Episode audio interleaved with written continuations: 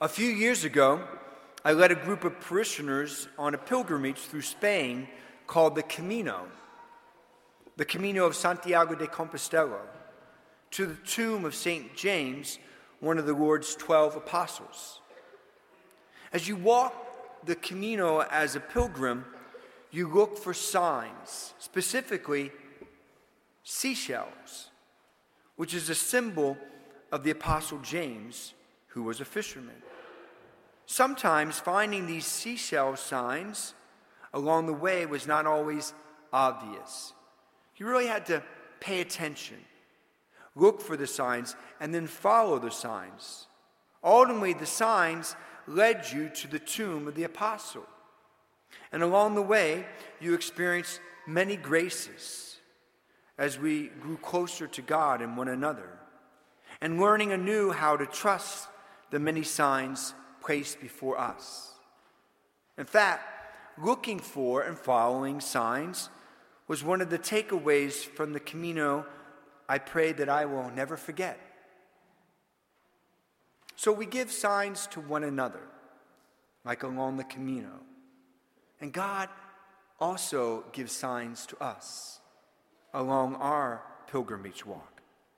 And God gives signs to everyone. No one is excluded. All of us the good, the bad, the saint, the sinner, the churchgoer, the church avoider. He's giving signs to all of us regularly. God gives signs that will lead us to experience many graces in our lives, grow closer to Him, and find our way to heaven through them. But here's the thing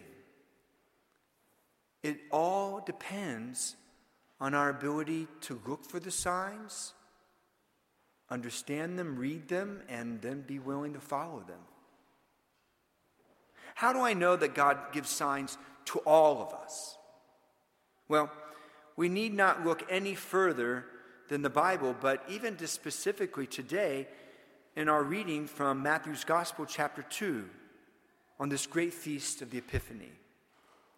So follow this three signs, three categories of persons, and how they read the signs and responded to the signs.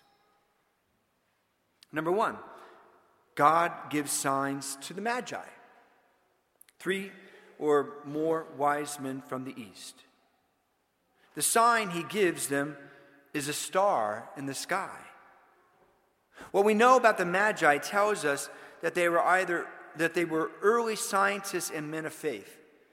We don't know this from the scriptures, we know this from stuff outside the scriptures, specifically archaeology and cultural anthropology which have revealed to us that in the Middle East, in the time of Jesus, and in fact, centuries before the time of Jesus, there were schools of magi. Kings and their courts would set up these schools so that they would have well round, well rounded advisors, advising them on a host of issues. And so they actually went to school as magi. And part of that schooling was science as they knew it, such as they were always uh, among them astronomers, and also men who read religious texts, not just of their own religion, but all of the surrounding area, because they believed that faith and science had a, a way of speaking to us. So they would look to the sky, always looking for a sign, an observable change in the heavens. They used an early kind of proto scientific method in order to look for those changes. They put their faith and their science together so that when they noticed a new phenomenon in the sky, they also consulted religious texts. They learned then about the prophecy of a newborn king of the Jews who was prophesied to be the savior of the world. They followed that star as a sign, using their science and their faith to bring them to worship, in fact, the newborn Savior of the world. And we see that in the three gifts that they give. Following the sign that God had given to them, it led them ultimately to salvation. their own salvation and then becoming kind of like the first disciples and the first evangelists, they take that encounter with the Son of God, the Christ child, back to their own people. That's one way to read signs and respond to them. Here's another God gives a sign to Herod. The Magi already had everything they needed to find the newborn king in Bethlehem. However, for reasons we don't know, they stopped at the palace of King Herod, who was king of Judah and therefore of Bethlehem. They inform Herod that they are looking for the newborn king of the Jews. This prompts Herod to ask his priests and scribes who tell him about the prophecies of the Messiah and where he would be born. This is a sign that God gives to Herod through the Magi. This is the opportunity for Herod now, who is not the rightful king of Judah. He's only half Jewish, the other half he's Edomite. And not only is he not full Jew, which you have to be the rightful king, but he doesn't even practice his faith and know his faith. So he knows that he's not the rightful king. And this is a time for him to allow this sign that the rightful king has been born to change his life and to go with the Magi and worship the newborn Christ child and pledge his life and allegiance to the true king of Israel, indeed, the king of kings, the king of the universe.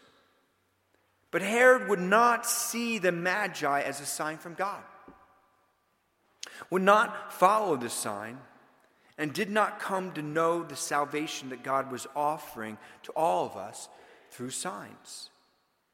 Herod would not allow the sign to change his life, his orientation, his title, his role, his position, his place in this world. Here's a third way to read signs and what we do with them. God gives a sign to the scribes and the priest that advise the king of Judah. When the Magi arrive at the palace of Herod, inform him about the sign and tell him about what they're going to do, go worship the newborn Christ child, Herod does not know what they are talking about. He's not living close to God. He doesn't read the scriptures. So he turns to those who do know. He turns to his scribes and his priests, those who advise him. They consult their religious texts, the Old Testament, the Jewish Testament and tell their king about the prophecies surrounding the long expected Messiah and the prophesied place of his birth, Bethlehem. At this point, God gives them a sign through Herod. Herod's questions prompted them to recall the ancient words of the prophets. However, when the Magi depart to find the new Messiah king, the priests and the scribes do not follow, they remain. Here are the people who, above all, should be open to signs, to God giving them signs, to God working change into their life through signs, God fulfilling his promises. They know the Word of God. They are religious folks, but they are stuck. Stuck in the ways that they have known growing up in their faith, stuck in knowing about God and His teachings, but not being able to put any real faith in God, stuck in not trusting in God, stuck in having small ex- expectations about God rather than allowing God to radically change their lives. So they remain with King Herod. They remain, that is, with what is safe and comfortable and known rather than venture off with these first and true disciples of Jesus Christ, the Magi. So here's my question Which person are you? Are you the priest and the scribes? Are you the king? Are you a magi. If I'm honest, I have to admit that I have been all three categories of persons in relationship with God at different points in my life. I've been like the priests and scribes. Heck, I am a priest. I've been that religious person who at times have settled into the way I have known over a long period of time in regards to my religion and my traditions, our religions, our traditions, which I love, of course, because I'm a priest. Holding on to what is known, but then also then holding on to what is comfortable and safe, and fearful to let go, even when God is sending me signs, urging, senses, pushes, and nudges that I can trust Him, that He has a plan for my life. Whenever I live like this in relationship with God, I become stuck. I don't grow in faith. I grow only in fear, desperately clinging to what I want rather than what God is doing.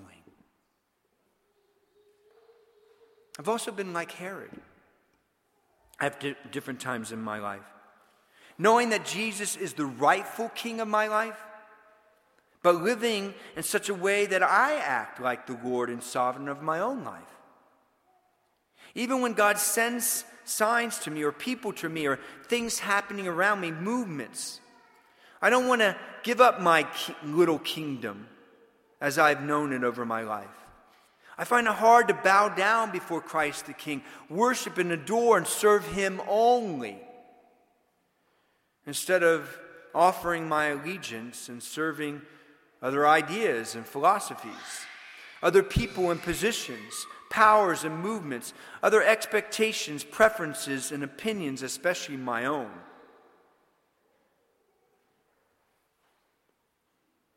I have also, thanks be to God, lived like the Magi, trying to spend my life as a person of faith and using also everything available to me in my life.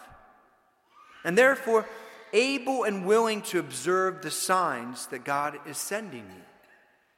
Able to get up and move and follow Christ as He leads me to places where I encounter Him as my King, Messiah, Savior, and the God, the only one who can truly save me.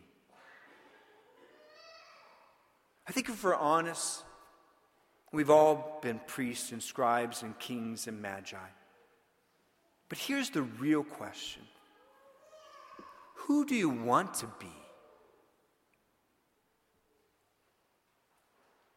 Who do you want to be? Who do you want to be today? And who do you want to be in the future and for the rest of your life? The past is the past. But this question stands before us today, certainly on this feast of the Epiphany, when we celebrate a sign, but also each day. And it has the power to determine if we know, follow, live, and share the salvation of God as he leads us through signs. The Camino of Santiago de Compostela is a great pilgrimage, one that millions of Christians have been trekking for over 1,200 years uninterrupted, year round, filled with signs. That when one follows them, leads to the one, one of the apostles of the Lord, who, when the Lord called him to get up and follow, he got up and actually followed him with his life. God gives signs to pilgrims on the, the Camino journey, but here's the thing you don't need to go to Spain and walk the Camino. Our life is a pilgrimage. And God gives signs to all of us as we journey through this world as pilgrims the good, the bad, the saint, the sinner, the churchgoer, the church avoider. As people who call ourselves Christians, each of us has to figure out how we will use the signs that God sends us, sends to us each day, and whether or not we'll be a king who holds on to our own little power of our lives and our own little kingdoms? Or a pri- priest who doesn't want to leave his or her comfort and security and what they know? Or a magi, a wise man, a wise woman?